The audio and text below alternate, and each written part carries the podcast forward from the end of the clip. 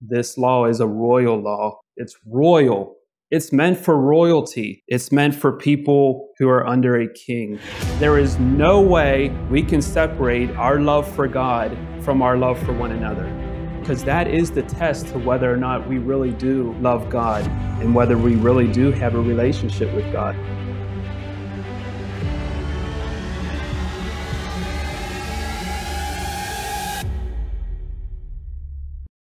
What is the foremost commandment of all? So Jesus was just constantly getting all these questions, and people would come to him. And a lot of times the very learned people, in this case, we have a scribe coming to him, someone that would have been very taught and learned in the law. And he comes with a very important question, maybe one of the most important questions that were ever asked to Jesus. Verse 28 of chapter 12 in Mark, then one of the scribes came, and having heard them reasoning together, perceiving that he had answered them well, asked him, which is the first commandment of all? And this time Jesus answered him. Many times Jesus would kind of reply with a question. Well, just this time Jesus answered him. The first of all the commandments is, hear, O Israel, the Lord our God, the Lord is one. And you shall love the Lord your God with all your heart, with all your soul, with all your mind, and with all your strength. This is the first commandment. And the second, like it, is this: you shall love your neighbor as yourself. There is no other commandment greater than these. So the scribe said to him, well said, teacher, you have spoken the truth, for there is one God, and there is no other but he. And to love him with all the heart, with all the understanding, and with all the soul, and with all the strength, and to love one's neighbor as oneself is more than all the whole burnt offerings and sacrifices. Now, when Jesus saw that he answered well, he said, you are not far from the kingdom. And that's a very interesting observation there that Jesus made, that he said, you're not far from the kingdom of God because of this one truth. Which is the foremost commandment of all? In the parallel passage in Matthew, where this incident, this discussion happened, Jesus added that all the law and the prophets hang on these two commandments. Love the Lord your God with all of your heart. Love your neighbor as yourself. So let's look quickly at these two commandments that Jesus is referring to. The first is found in Deuteronomy 6. I'm going to read verse 1 through 9. Now this is the commandment, and these are the statutes and judgments which the Lord your God has commanded to teach you, that you may observe them in the land which you are crossing over to possess, that you may fear the Lord your God, to keep all his statutes and his commandments, which I command you, you and your son and your grandson, all the days of your life, and that your days may be prolonged. Therefore, hear, O Israel, and be careful to observe it, that it may be well with you, and that you may multiply greatly as the Lord God of your fathers has promised you, a land flowing with milk and honey. And here it is, verse 4. Hear, O Israel, the Lord our God, the Lord is one. You shall love the Lord your God with all your heart, with all your soul, and with all your strength. And these words which I command you today shall be in your heart. You shall teach them diligently to your children, and shall talk of them when you sit in your house, when you walk by the way, when you lie down, and when you rise up. You shall bind them as a sign on your hand, and they shall be as frontlets between your eyes. You shall write them on the doorpost of your house and on your gates. And I'm not a Jewish scholar at all, but from what I understand, this "Hear, O Israel, the Lord your God is one" is what they call the Shema, and it's the central affirmation of faith for the Jewish people, and is very often the first section of scripture that a Jewish child learns. And this is something they'll repeat many, many times throughout their life. Hear, O Israel, the Lord your God is one, along with the commandment. The second commandment that Jesus referred to here is found in Leviticus 19, starting at verse 13, just to help get some context here. You shall not cheat your neighbor, nor rob him. The wages of him who is hired shall not remain with you all night until morning. You shall not curse the deaf, nor put a stumbling block before the blind, but shall fear your God. I am the Lord. You shall do no injustice in judgment. You shall not be partial to the poor, nor honor the person of the mighty. In righteousness you shall judge your neighbor. You shall not go about as a talebearer among your people, nor shall you take a stand against the life of your neighbor. I am the Lord. You shall not hate your brother in your heart. You shall surely rebuke your neighbor and not bear sin because of him. You shall not take vengeance, nor bear any grudge against the children of your people, but you shall love your neighbor as yourself. I am the Lord. Why didn't Jesus answer this question by just giving the one great commandment? He could have answered the question by saying that the greatest commandment is to love the Lord your God with all your heart, soul, mind, and strength, and left it at that. But instead, he adds this second commandment. And I think he did that in order to establish a guiding principle in the kingdom of God. And the principle that he's establishing is that there is no way we can separate our love for God from our love for one another. So that's why the second commandment, he says, is like unto the first. And then when he ends, he says, there is no greater commandment, not plural, singular, than this. Jesus pretty much took the two commandments and made them one. One commandment. So if the Shema is the central affirmation of faith for the Jewish people, then the golden rule, like we call it, should be the central affirmation of faith for the Christian. So probably one of the best ways to evaluate my love for Christ, for God, whether I do love him with all of my heart, whether I do love him with all of my strength, is to evaluate my love for those around me. Most, if not all, of the writers of the New Testament pick up on this principle, and it's just all over the place. If you start kind of looking through the New Testament with this in mind, thinking about what it means to love one another and how that directly influences our love for God, it's just all over.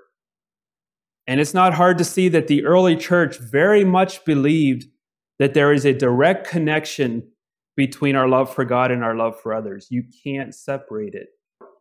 Just like we were talking about this morning, you can't separate unity from Christ and his body. It's got to be there. It's all part of the same package.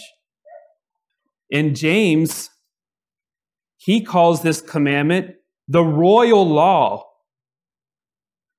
So this is a magnificent law given by our king and upheld by the citizens of his kingdom.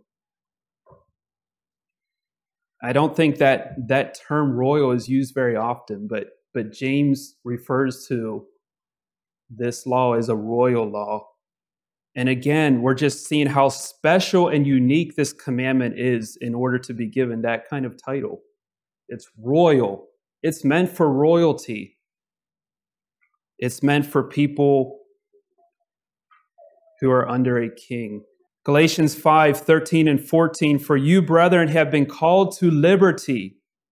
Only do not use liberty as an opportunity for the flesh, but through love serve one another. For all the law is fulfilled in one word, even in this, you shall love your neighbor as yourself.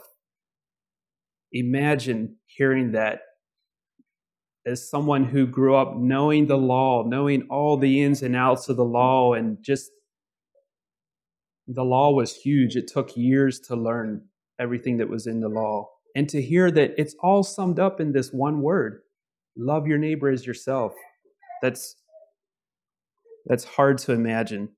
Some of the last words that Jesus spoke to his disciples before his death, I think Jesus coined this when he said that this is a new commandment. And John John definitely picked up on that, and I think some of the others did as well, that this is a new commandment, because the commandment was from of old. It did come from way back in the history of the Israelites. But in a real sense, with Jesus coming on the scene and showing us what love is, it became a new commandment.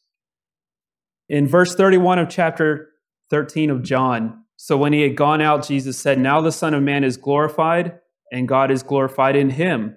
If God is glorified in him, God will also glorify him in himself, and glorify him immediately. Little children, I shall be with you a little while longer. You will seek me, and as I said to the Jews, where I am going, you cannot come. So now I say to you, a new commandment I give to you, that you love one another. As I have loved you, that you also love one another. By this, all will know that you are my disciples, if you have love for one another." So powerful. According to Jesus, the test of a true disciple is the ability to love one another, because that in turn becomes the true test of whether or not we love God. Again, I just want to read another little passage here. John picks up on this in 1 John 2. He kind of, and I know John was thinking of that moment when Jesus was saying those special words to them right before his death. 1 John chapter 2, my Bible has a little heading that says, "The test of knowing him. Now by this we know that we know him, if we keep his commandments. He who says, 'I know him,' and does not keep his commandments is a liar, and the truth is not in him. But whoever keeps his word, truly the love of God is perfected in him," or is being completed in him. "By this we know that we are in him. He who says he abides in him ought himself also to walk, just as he walked. Brethren, I write no new commandment to you, but an old commandment which you have had from the beginning. The old commandment is the word which you heard from the beginning. Again, a new commandment I write to you, which thing is true in him and in you, because the darkness is passing away and the true light is already shining." Remember what we heard last week about the Sun of Righteousness. Okay, when the sun comes up, the moon disappears in its brightness. And the only light the moon had, first of all, was from the sun. But when the sun comes up, the moon fades away and the sun becomes the light. The sun is the light. And think about this in this context. The darkness is passing away. The true light is already shining. He who says he is in that light and hates his brother is in darkness until now. He who loves his brother abides in the light, and there is no cause for stumbling in him. But he who hates his brother is in darkness and walks in darkness and does not know where he is going, because the darkness has blinded his eyes. So again, a new commandment to love one another. So here again, John just makes this very simple. And I want to try to keep it very simple. I try to keep this very simple in my own mind. We can't know Christ if we do not keep his commandments, and if we are not keeping his greatest commandment, to love one another. It's a surefire way that we really don't know Christ, that we really don't know God. So let's make sure that we're asking each other the right questions. And I don't know if we do this here a lot. I don't think there's anything wrong with it, but just we do, I think, sometimes question one another, and you know, but I've been places where people just kind of go up to each other randomly and, "Well, how's your relationship with the Lord? How's your relationship with the Lord? What did the Lord do for you this week?" And it's a great question. I don't have any problem with that, but in some ways, it's the wrong question to be asking. We should be asking things like, how's your relationship with those around you? How have you been showing your love to your brother or sister this past week? How about your neighbor? How's your relationship with your neighbor? What's your neighbor say about you? How's your neighbor feel about you? How have you been treating the people that are closest to you? Because that is the test to whether or not we really do love God and whether we really do have a relationship with God, is how we're treating those around us. Is the darkness passing away from our hearts and lives? And are we walking in the true light of the Sun, capital S-U-N, of righteousness? Down to 1 John chapter 3. In this, the children of God and the children of the devil are manifest. Whoever does not practice righteousness is not of God, nor is he who does not love his brother. For this is the message that you heard from the beginning, that we should love one another, not as Cain, who was of the wicked one and murdered his brother. And why did he murder him? Because his works were evil and his brother's righteous. Do not marvel, my brethren, if the world hates you. We know that we have passed from death to life because we love the brethren. He who does not love his brother abides in death.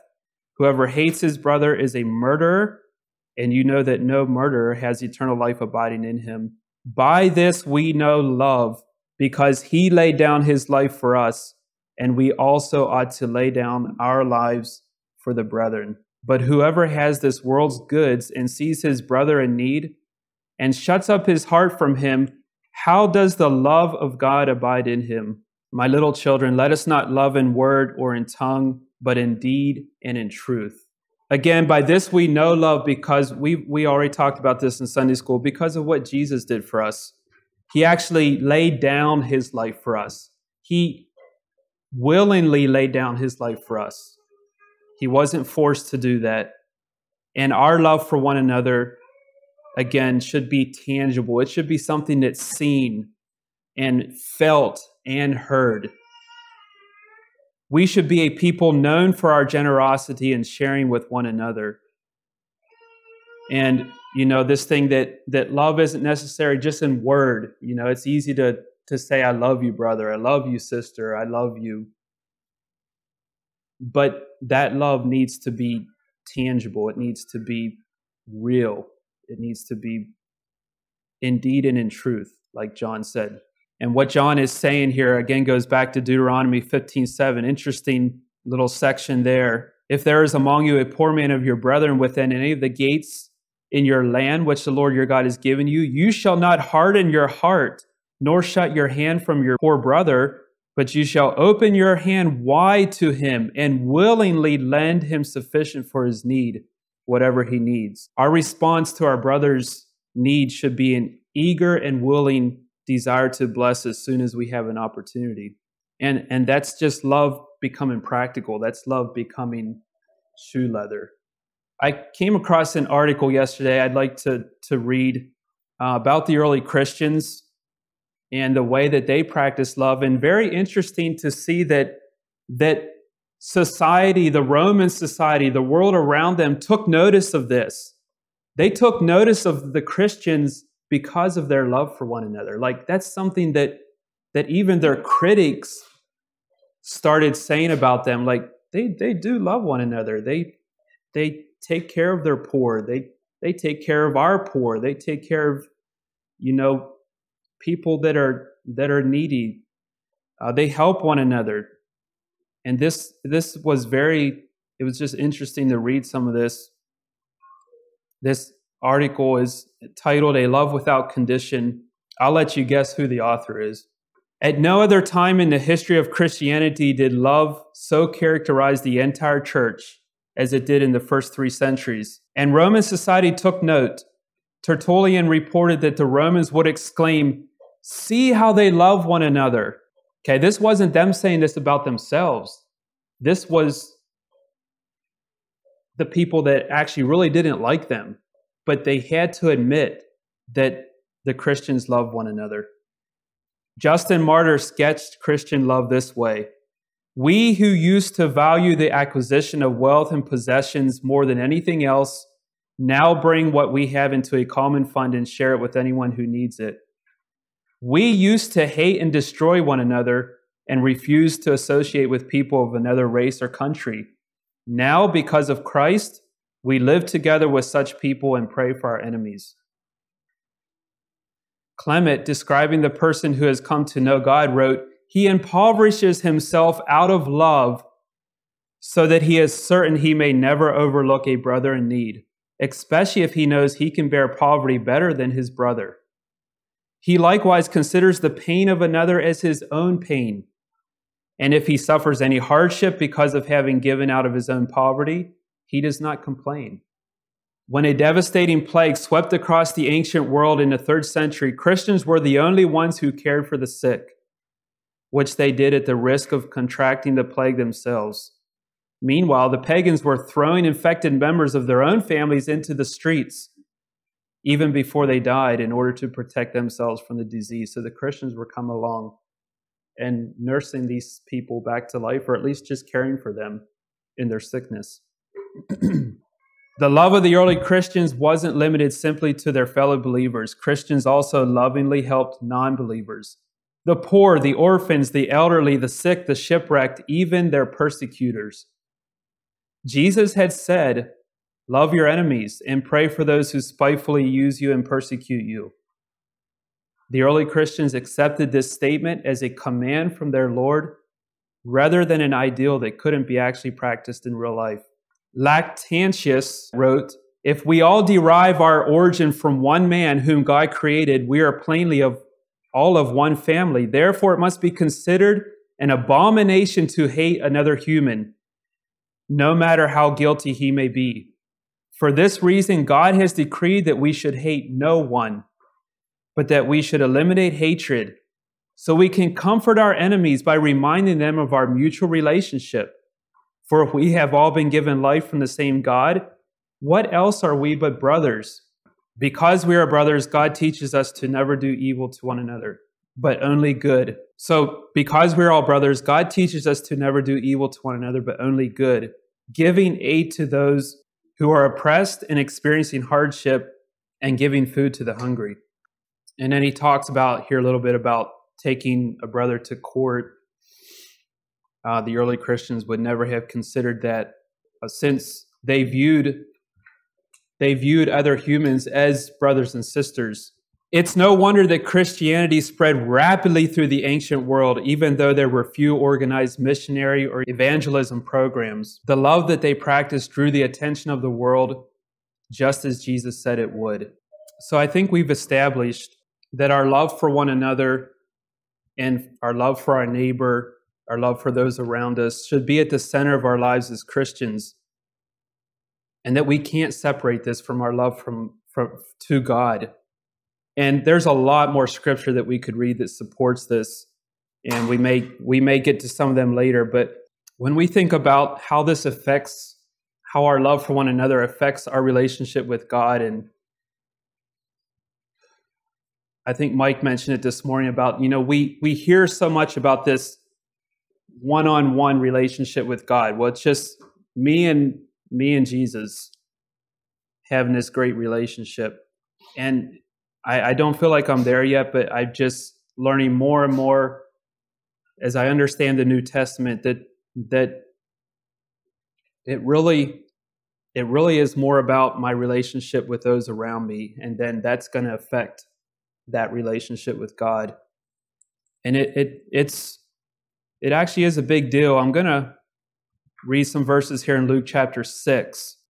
Jesus speaking here, verse 27 of Luke chapter 6, "But I say to you who hear, love your enemies, do good to those who hate you, bless those who curse you, and pray for those who spitefully use you. To him who strikes you on the one cheek, offer the other also. And from him who takes away your cloak, do not withhold your tunic either. Give to everyone who asks of you, and from him who takes away your goods, do not ask them back. And just as you want men to do to you, you also do to them likewise. But if you love those who love you, what credit is that to you? For even sinners love those who love them. And if you do good to those who do good to you, what credit is that to you? For even sinners do the same. Or if you lend to those from whom you hope to receive back, what credit is that to you? For even sinners lend to sinners to receive as much back. But love your enemies, do good, and lend, hoping for nothing in return, and your reward will be great, and you will be the sons of the Most High. For he is kind to the unthankful and evil. Therefore, be merciful, just as your Father also is merciful. Judge not, and you shall not be judged. Condemn not, and you shall not be condemned. Forgive, and you will be forgiven. Give, and it will be given to you. Good measure, pressed down, shaken together, and running over, will be put into your bosom. For with the same measure that you use, it will be measured back to you. These words here hit me the other day like they never hit me before. I was reading over that, and I just got stuck on that. They're right around like verse 37, 38. And I was like, wow, what's he saying here? And I'm mainly going to lock in on verse 37 and 38. But even before these verses, Jesus is kind of leading up to this by telling us how to love our enemies. So this thing of loving is not just inclusive to our brothers and sisters or to our neighbors. This even includes our enemies, and that we are to love even those who don't love us in return. And actually, we are to expect nothing in return for the goodness and kindness that we show to our enemies, because the reward will come from our Father in heaven. And we will be worthy of being called sons of the Most High, because he also is kind and shows his goodness to the unthankful and evil.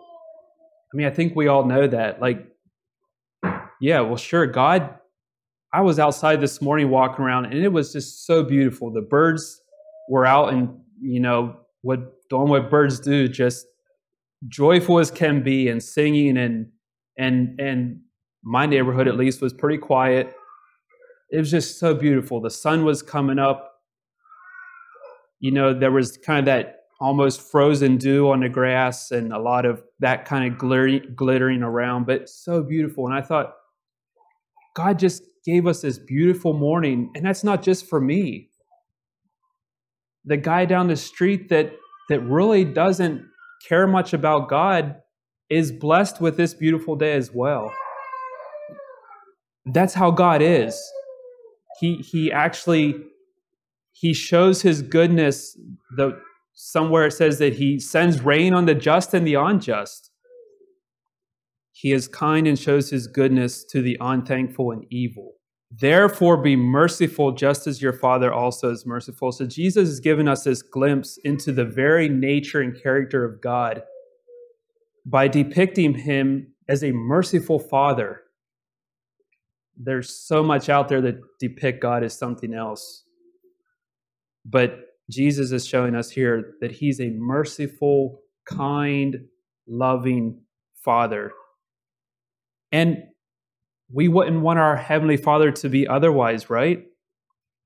That should just make us stop and be so thankful, because we've all been recipients of his mercy. But we can't stop there.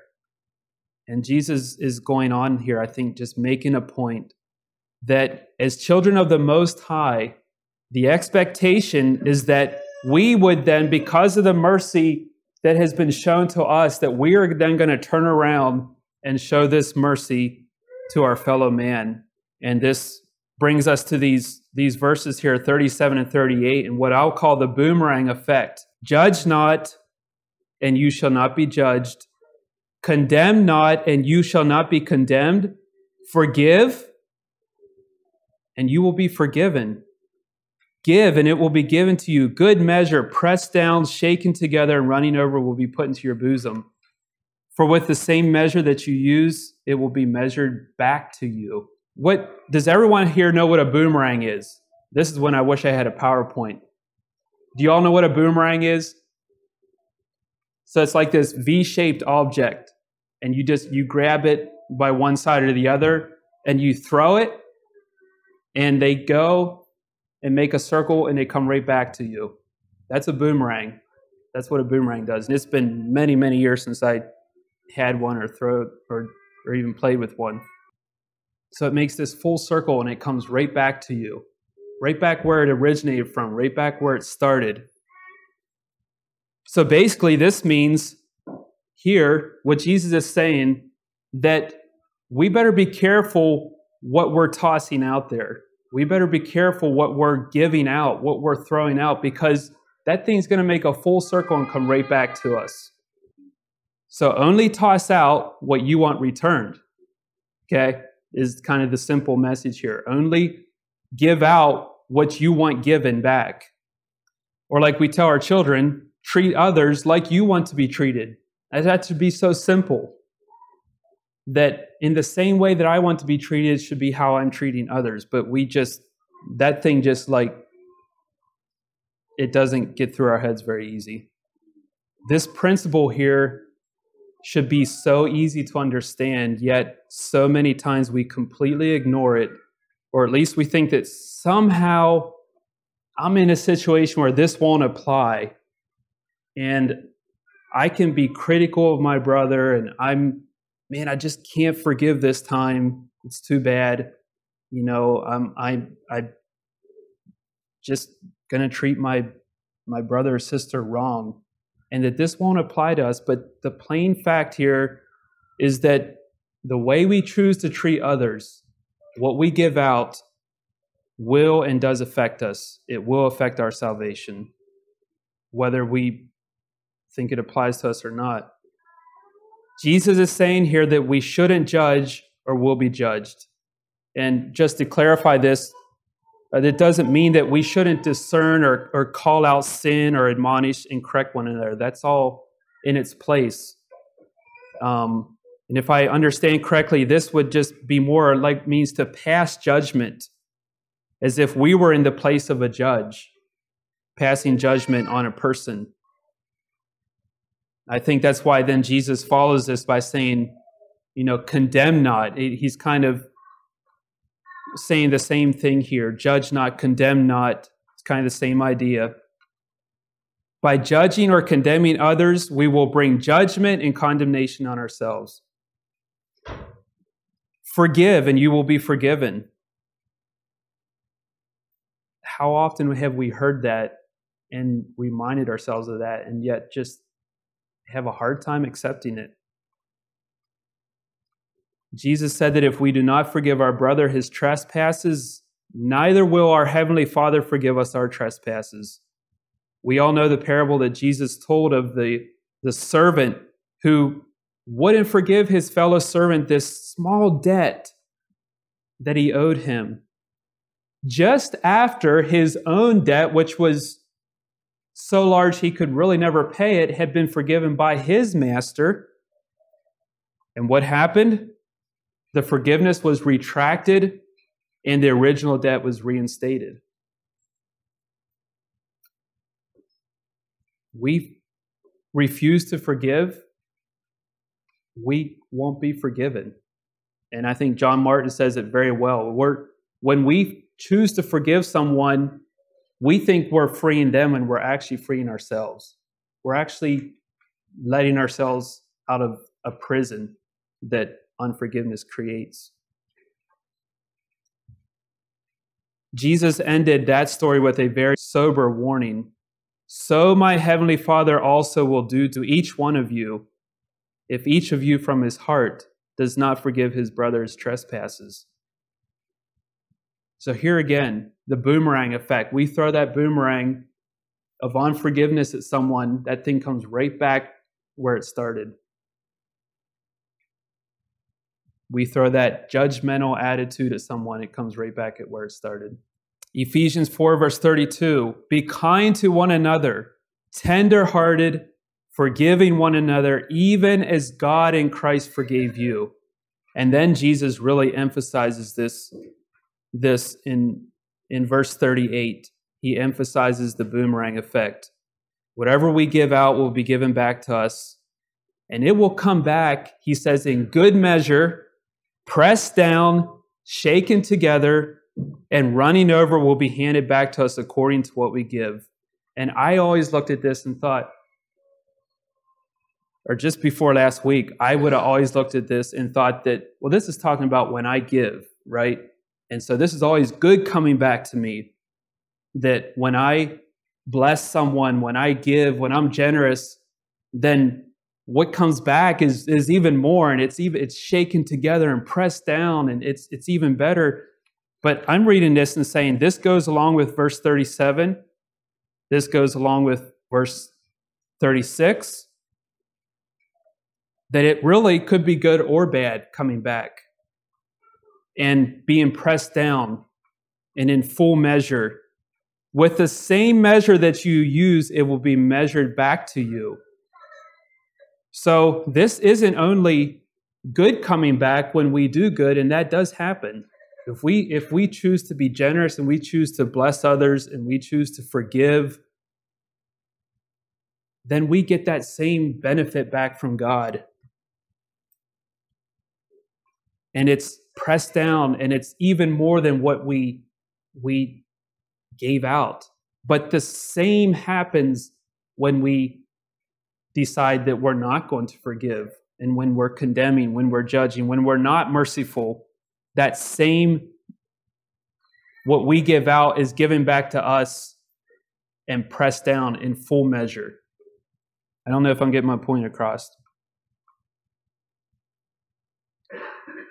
The same measure that you use, okay, whatever you're using to measure other people or situations, and God's just going to do that to you. He's going to use that same amount and maybe more. So what are we going to choose to give out to those that we interact with? Whether it's our family, our coworkers, our neighbors, our brothers and sisters, even our enemies. What are we going to choose to give out? What are we going to choose to when we throw out our boomerang? We all know what we want our Heavenly Father to give us. We all have this expectation of how God should be treating us. We want to experience His love. We need His mercy and His kindness. We desperately need His forgiveness. We want His blessing and His favor on our lives. And we all want all of that in good measure, pressed down, shaken together, and running over in our lives and hearts. But there's a condition. A new commandment I give you, that you love one another as I have loved you, that you love one another. By this, all will know that you are my disciples, if you have love for one another. If we indeed obey the greatest commandment and love the Lord our God with all our heart, soul, mind, and strength, and love our neighbor as we love ourselves, then indeed our joy and gladness will be of full measure and complete and overflowing. This law is a royal law. It's royal. It's meant for royalty. It's meant for people who are under a king. There is no way we can separate our love for God from our love for one another, because that is the test to whether or not we really do love God and whether we really do have a relationship with God.